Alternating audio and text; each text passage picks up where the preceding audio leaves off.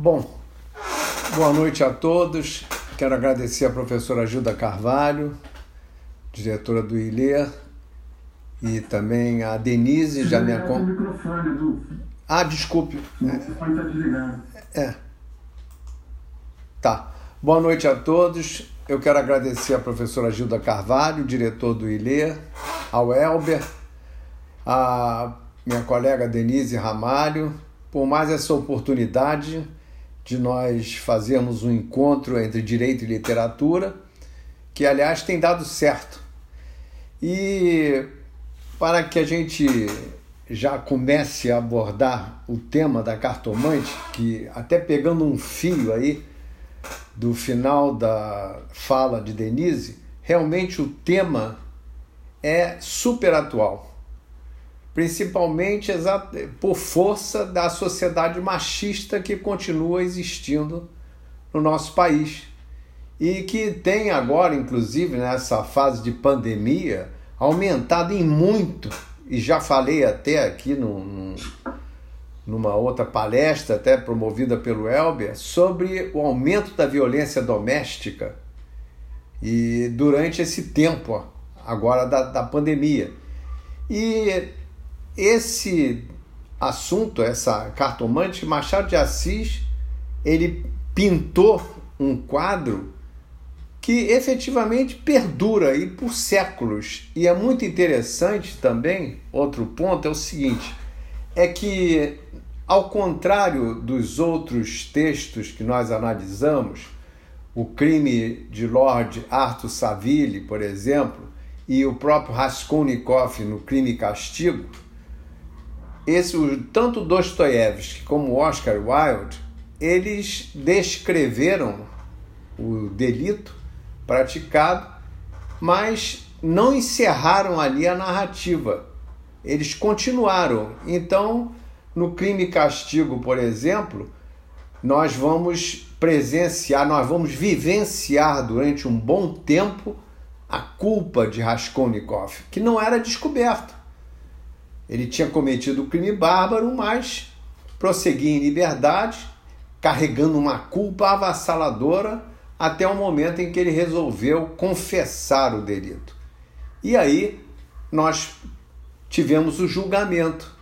E foi até mais fácil, nesse ponto, sobre esse aspecto, até trabalhar melhor e encaixar melhor até as teses de defesa.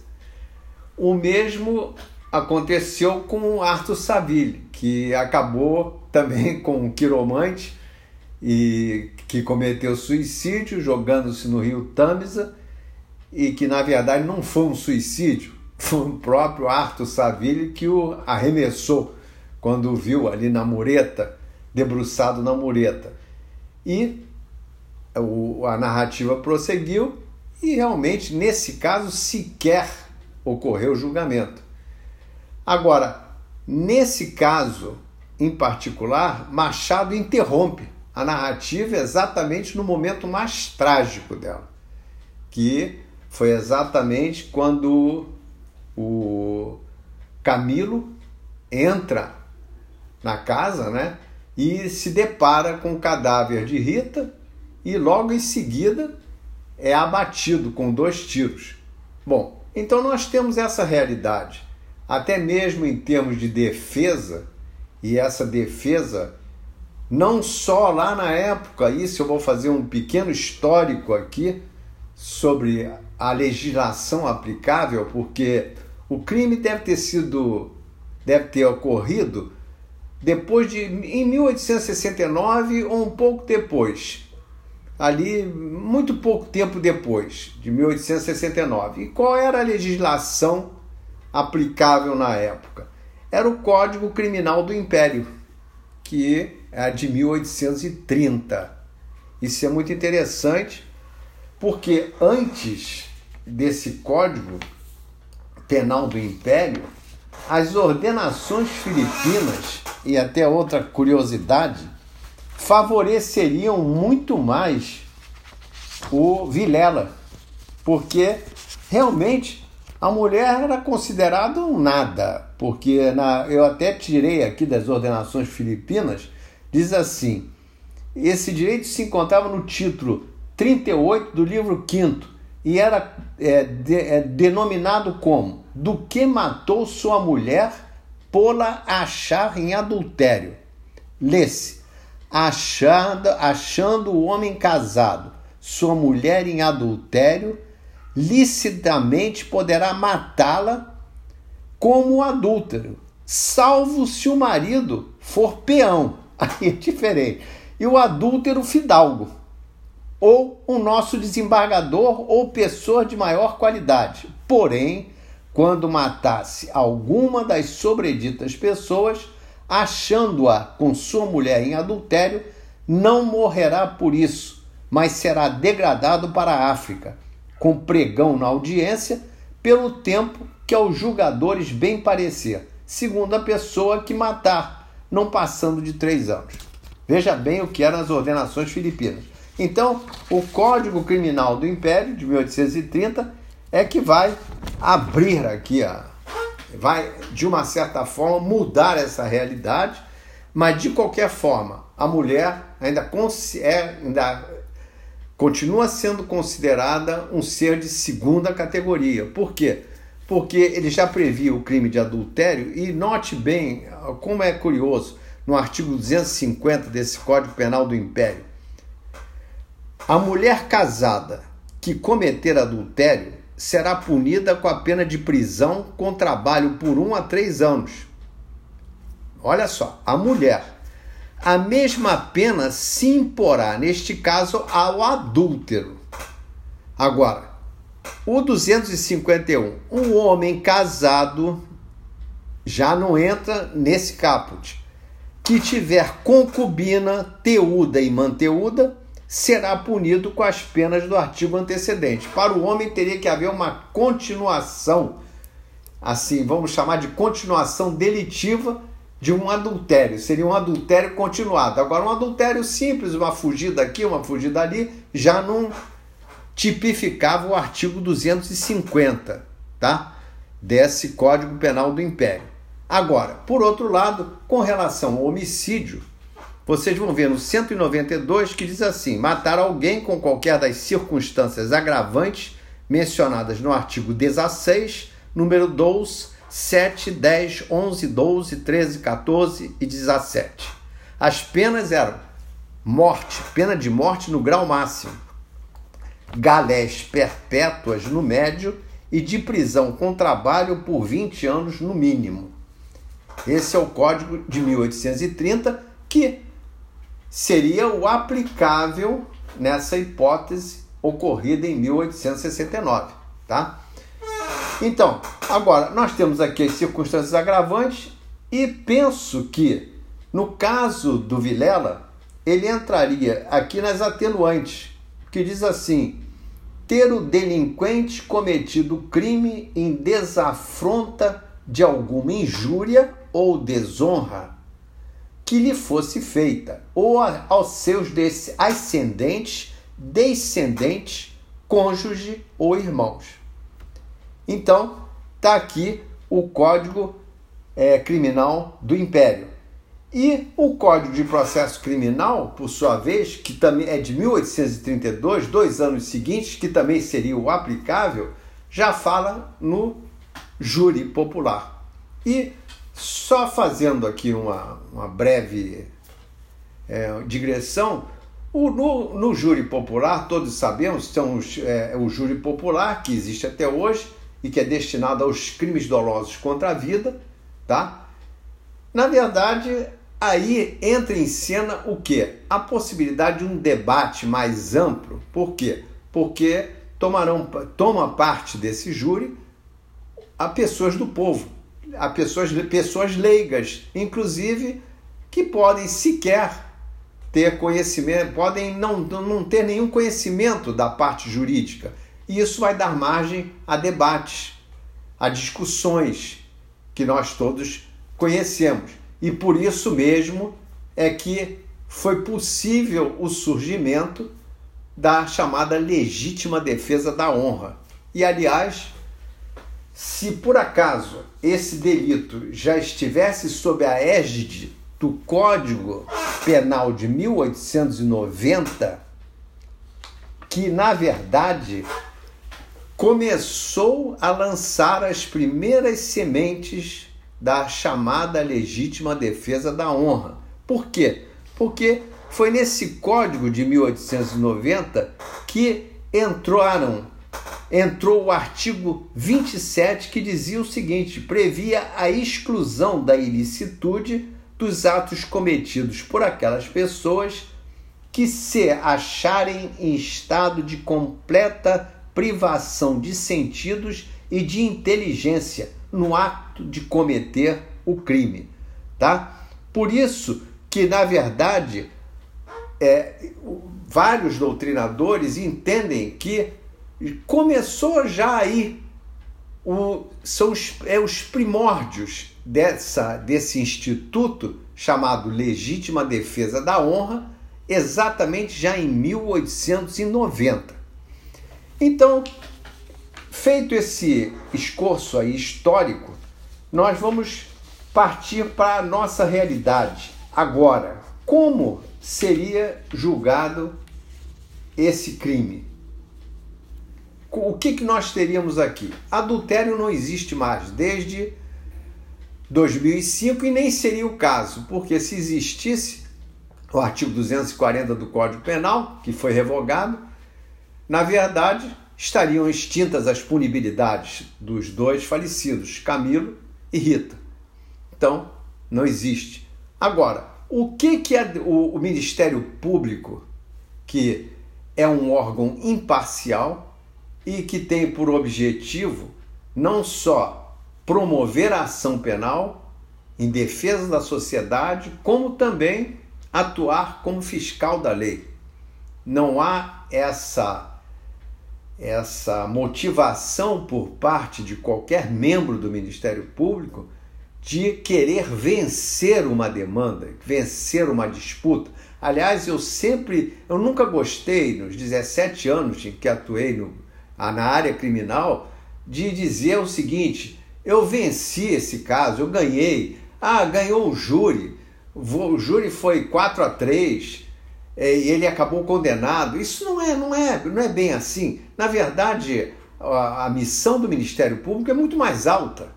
É, na verdade, ele, na verdade, defendendo a sociedade, no momento em que ele sente que efetivamente aquele determinado réu é inocente ou, ou que não existe prova suficiente para condenação, ele pede absolvição. Lembro-me de um júri no qual eu atuei e o réu era um indivíduo que era trabalhava inclusive na cozinha da Lemos Brito, antiga penitenciária Lemos Brito, e tinha mais de 300 anos de pena a cumprir. Por quê? Porque ele era um, um homicida, qual uma espécie de serial killer. E só que eu, peguei os autos para estudar e comecei a perceber falhas assim muito grandes, inclusive o, o réu não falou nada, ainda como indiciado, e eu comecei a desconfiar daquela, daquele, daquele do que eu encontrei no processo.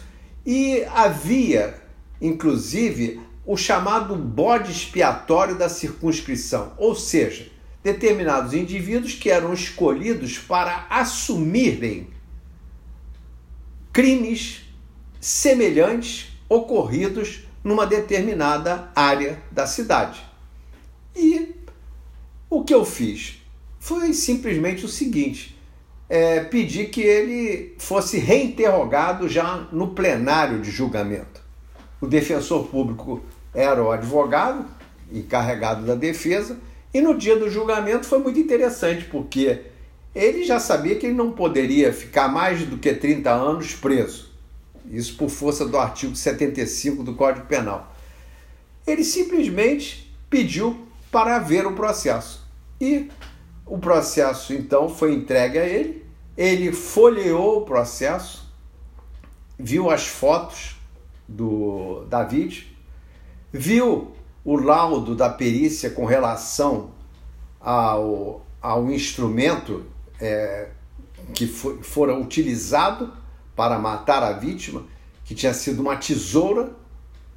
E aí, na, para todos os jurados para o juiz presidente, para mim, para lá para o defensor, ele disse o seguinte: eu não matei esse senhor, era um senhor de idade, primeiro porque eu não atuo naquela área, nunca atuei naquela área. Segundo lugar, porque eu costumo usar faca, nunca usei tesoura. E também não mato velho. Olha só. Então, e aí não reconheceu, inclusive, a assinatura dele. E aí aquilo tudo caiu por terra porque a prova testemunhal praticamente inexistente. E o que eu fiz foi simplesmente pedir a absolvição e os sete jurados votaram pela absolvição. O defensor público acompanhou e ponto final. Então eu quero mostrar a vocês, com esse exemplo, como age o Ministério Público. E aqui nesse caso, obviamente, que nós temos sempre um processo dialético, tese, antítese, síntese, a acusação seria formulada com base, atualmente, no chamado homicídio qualificado. Seria o artigo 121, parágrafo 2, que diz assim: se o homicídio é cometido a traição de emboscada ou mediante dissimulação ou outro recurso que dificulte ou torne impossível a defesa do ofendido. Pena: reclusão de 12 a 30 anos. Isso, inclusive, claro que aí você tem um duplo homicídio, né? Então, isso aqui seria um concurso material. Com relação à Rita, pode-se até imaginar, pensar na ideia de feminicídio contra a mulher por razões de condição de sexo feminino. E o parágrafo 2 diz que considera-se que há razões de condição de sexo feminino quando o crime envolve violência doméstica e familiar, menosprezo ou discriminação à condição de mulher. Então isso é muito interessante que nós teríamos aí uma tese significa dizer que a denúncia, uma vez ofertada, nós temos a fase de pronúncia, e uma vez pronunciado, aí sim, nos debates, pode ser mesmo, e é o certo que pode acontecer, que o próprio Ministério Público concorde em é, atenuar e reconhecer alguma atenuante. E com relação a essa questão de atenuante, é, nós vamos pensar aqui, vamos refletir sobre o problema da legítima defesa da honra, que isso foi é, percorreu aí, como nós já falamos, desde 1890, os já foi lançada a primeira semente, e isso foi se alongando durante o tempo, até que se tornou corriqueiro alegar-se a legítima defesa da honra e conseguisse várias absolvições. E acontece um problema muito interessante no, no júri, porque é o seguinte, a Constituição Federal, no artigo 5 inciso 30, fala que ele consagra a soberania dos vereditos. O que, que significa soberania dos veredictos? É que, na verdade, as decisões dos jurados não podem ser alteradas. O máximo que o tribunal de segunda instância pode fazer é reconhecer que a decisão dos jurados foi manifestamente contrária à prova dos autos e mandar o réu a novo julgamento. E, nesse, e, e mais, se por acaso o júri insiste nesse novo julgamento, acabou, transita em julgado. Por quê? Porque não há mais possibilidade de se recorrer por esse mesmo motivo. Isso é muito interessante e, ao mesmo tempo, mostra o risco que se corre em muitos casos. Então, daí a questão de você realmente ter consciências equilibradas ali no julgamento para tentar fazer o melhor pela sociedade, porque você pode simplesmente ou beneficiar quem não merece ou prejudicar quem, na verdade, é, que aliás, prejudicar quem não merece ou beneficiar, é, ao contrário, estou falando ao contrário, desculpe, mas de qualquer forma, se beneficia quem na verdade não merece e prejudica quem mereceria uma chance de recuperação. Esse é o ponto. E com relação a essa questão da legítima defesa da honra, nós vamos verificar o seguinte, que a tese é absurda. porque ela não se encaixa no artigo 25 do Código Penal que trata da legítima defesa. E existe aqui a jurisprudência que eu diria, o leading case foi uma, é uma jurisprudência do Superior Tribunal de Justiça de 1991, que diz assim: Tribunal do Júri, duplo homicídio praticado pelo marido que surpreende sua esposa em flagrante adultério. Hipótese em que não se configura legítima defesa da honra, decisão que se anula por manifesta contrariedade à prova dos autos. Artigo 593, parágrafo 3 do CVP. Não há ofensa à honra do marido pelo adultério da esposa, desde que não existe essa honra conjugal. A honra é pessoal, própria de cada um dos cônjuges. O marido que mata sua mulher para conservar um falso crédito, na verdade, age em movimento de transtorno mental transitório, de acordo com a lição de Jiménez de Assua, criminalista de Buenos Aires, argentino desde que não se comprove ato de deliberada vingança. O adultério não coloca o marido ofendido em estado de legítima defesa pela sua incompatibilidade com os requisitos do artigo 25 do Código Penal. A prova dos autos conduz à autoria à materialidade do duplo homicídio, mulher e amante, não a pretendida legitimidade da ação delituosa do marido, porque a lei civil aponta os caminhos da separação e do divórcio. Nada justifica matar a mulher que, ao adulterar, não preservou a sua própria honra.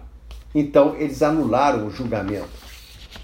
E o que eu vou ler aqui, o que o grande Roberto Lira escreveu já lá atrás, antes mesmo que essa jurisprudência existisse, e foi considerado o príncipe dos promotores ele diz o seguinte: que o verdadeiro passional não mata. O amor é por natureza e por finalidade criador, fecundo, solidário, generoso. Ele é cliente das pretorias, das maternidades, dos lares e não dos necrotérios, dos cemitérios, dos manicômios. O amor, o amor mesmo, jamais desceu ao banco dos réus para os fins da responsabilidade a lei considera apenas o momento do crime, e nele o que atua é o ódio. O amor não figura nas cifras da mortalidade e sim nas da natalidade. Não tira, põe gente no mundo. Está nos berços e não nos túmulos. Acho essa frase magnífica e realmente aí começamos a pensar o seguinte: como é que a defesa agiria num caso como esse? Qual seria a tese defensiva mais plausível numa hipótese como essa? Realmente, durante muito tempo, o Vilela ficou com essa espada de Damocles é, sobre si, né? E imagina a, parte, é, o sistema nervoso, inclusive a aflição, a angústia que ele vivenciou durante todo esse tempo sabendo que o seu melhor amigo estava traindo com a, com a sua esposa, enfim, cometendo adultério, enfim, a esposa cometendo adultério, isso perdurou durante um longo tempo. Então existe, por exemplo, uma tese que seria a coação moral irresistível. Tudo isso é cabível no júri. Uma coação moral irresistível que inclusive isenta de pena. Eu não acho que se conseguiria muita coisa, mas em júri tudo é possível. Essa é que é a verdade. E essa coação moral irresistível, ela inclusive seria por inexigibilidade de conduta diversa, ou seja, seria impossível exigir-se dele uma outra conduta que não fosse aquela. Esse é o ponto, tá? Agora, tudo isso vai ser objeto de debate e aí vai entrar em cena no tribunal do júri o que eu já até é, comentei aqui em, outra, outra, em outras oportunidades, que são os estratagemas de Schopenhauer, que são muito propícios, os 38 estratagemas, para esse tipo de debate, porque existe uma verdade e Schopenhauer tem uma verdadeira paixão pela verdade, mas ao mesmo tempo ele escreve esse livro, que é a arte de ter razão, exatamente para apresentar os 38 estratagemas que vão ser utilizados exatamente para deturpar essa verdade, desviar a verdade e criar uma nova narrativa que a desmonte. Isso é muito interessante e isso é próprio do tribunal do júri. Não é à toa que os debates vão duram assim horas, dias às vezes, dependendo do, do, do, do caso concreto. É, até teria casos aqui para contar, e vou dizer apenas o final de um deles, que foi um, um assassinato brutal de uma senhora de idade que tinha, havia sido professora de quatro dos réus, e eu era o promotor no caso, e só para terminar, eles a estupraram e depois a mataram, mataram-na com quê? Entupindo-a com bolas de jornal. Ela morreu asfixiada. E depois de descobertos, não, não, não tiveram como negar. E o que aconteceu no caso foi o seguinte: o julgamento se estendeu por horas e só terminou no dia seguinte. Só para vocês terem uma ideia da questão do jurado. No final, o, foi 6 a 1 pela condenação dos quatro. E eu já estava saindo, eu estava trocando de roupa, tirando a, a beca lá no gabinete da promotoria, quando bateu porta, na porta uma senhora. E quando eu a vi, eu disse o seguinte: ah, a senhora é jurada, né? É, mas eu tinha que vir aqui de qualquer maneira conversar com o senhor. Eu disse: por quê? Não, a senhora não. Não, porque o senhor não, não achou estranho que houvesse um voto a favor daquele delinquente, daqueles delinquentes, ele disse, não, não acho estranho. Né? Cada um daí age de acordo com a sua consciência. Não, eu tenho que lhe contar porque eu votei pela absolvição. Eu disse, mas a senhora não precisa me dar essa satisfação. Não, eu vou lhe dar essa satisfação porque o senhor merece ouvi-la. E eu vou lhe dizer mais. Aí eu disse, ah, tudo bem, então a senhora, o que, que a senhora quer acrescentar mais? Não, é só para lhe dizer que só quem pode condenar é Deus. Os homens não podem condenar o outro. Eu disse, então eu disse a senhora, a senhora vai trabalhar num tribunal divino. Eu, foi o que saiu assim rápido. E ela ficou me olhando espantada. Eu disse a senhora, a partir de agora, não vai mais atuar no júri, nós vamos lá no, na secretaria, no cartório, para que a senhora retire o seu nome. Porque imagine, é, eu sei, aí ela me falou que a seita dela pregava isso. Eu disse, a sua seita prega isso? Imagina se nós tivermos aqui quatro de sua seita. Num caso como esse, seriam quatro a favor da absolvição de pessoas que, lamentavelmente, merecem uma punição. E é isso aí. Então, quero mostrar a vocês como isso tudo pode, no tribunal do júri, tomar é assim rumos completamente diferentes do que se pode imaginar. E para concluir, já está na hora, eu só quero também aproveitando o que Denise falou, colocou aqui essa questão da cartomante, é muito interessante, que a figura da cartomante, sempre se pensa o seguinte, a cartomante, é, quando se procura uma cartomante, o que, que se busca? Ouvir uma coisa assim agradável, né? ter aquele conforto. Puxa, ela está dizendo vai dar certo, eu vou seguir o que a cartomante diz, tal. Estou ouvindo o sobrenatural. Então, nesse caso, e foi o que aconteceu com a Rita, que ela se entusiasmou quando soube que estava tudo muito bem, não tinha problema nenhum. Camilo já mais desconfiado, inclusive ele poderia ter seguido a própria intuição. A intuição dele estava correta. Ele estava correndo um sério risco. Não é à toa que ele pensou, chegou a pensar em armado. Talvez ele não tivesse tido aquele fim, aquele final. Agora, entra em cena também até aquela a sincronicidade do Jung, né? Porque imagina que quando ele se dirigia lá para a casa do, do Vilela, de repente Acontece que a carroça lá tomba, a rua fica engarrafada e ele para exatamente de frente à casa, o próximo à casa da cartomante. E ali toda aquela intuição ruim que ele estava, que ele tinha, e ele não acreditava naquilo, a Denise já falou sobre isso, ele sobe e vai atrás da cartomante, e a cartomante muda completamente o ânimo dele, então que, a, que a, desconstrói aquela intuição negativa, ele passa a acreditar novamente. Aí eu fico pensando o seguinte: se tivermos que acreditar efetivamente na, na existência desse sobrenatural, o sobrenatural não vai existir apenas para beneficiar. Pode ser que o sobrenatural também, quando, quando ele é procurado através da cartomante ou do quiromante, ou seja lá do que de que tipo profissional for, ele pode também estar te levando exatamente para o teu destino. E o destino ali seria a morte, que ele acabou encontrando.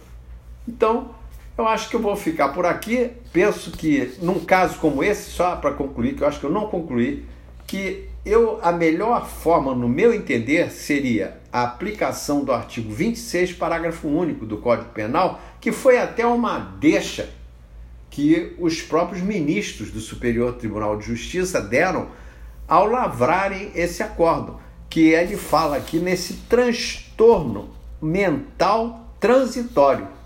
Isso é muito interessante. Se ele estava realmente passando por um transtorno mental transitório, ele pode se encaixar na redução da pena prevista no artigo 26, parágrafo único do Código Penal, que diz assim: a pena pode ser reduzida de um a dois terços se o agente, em virtude de perturbação da saúde mental ou por desenvolvimento mental incompleto ou retardado, que não é o caso dele, não era inteiramente capaz de entender o caráter ilícito do fato ou de determinar-se de acordo com esse entendimento.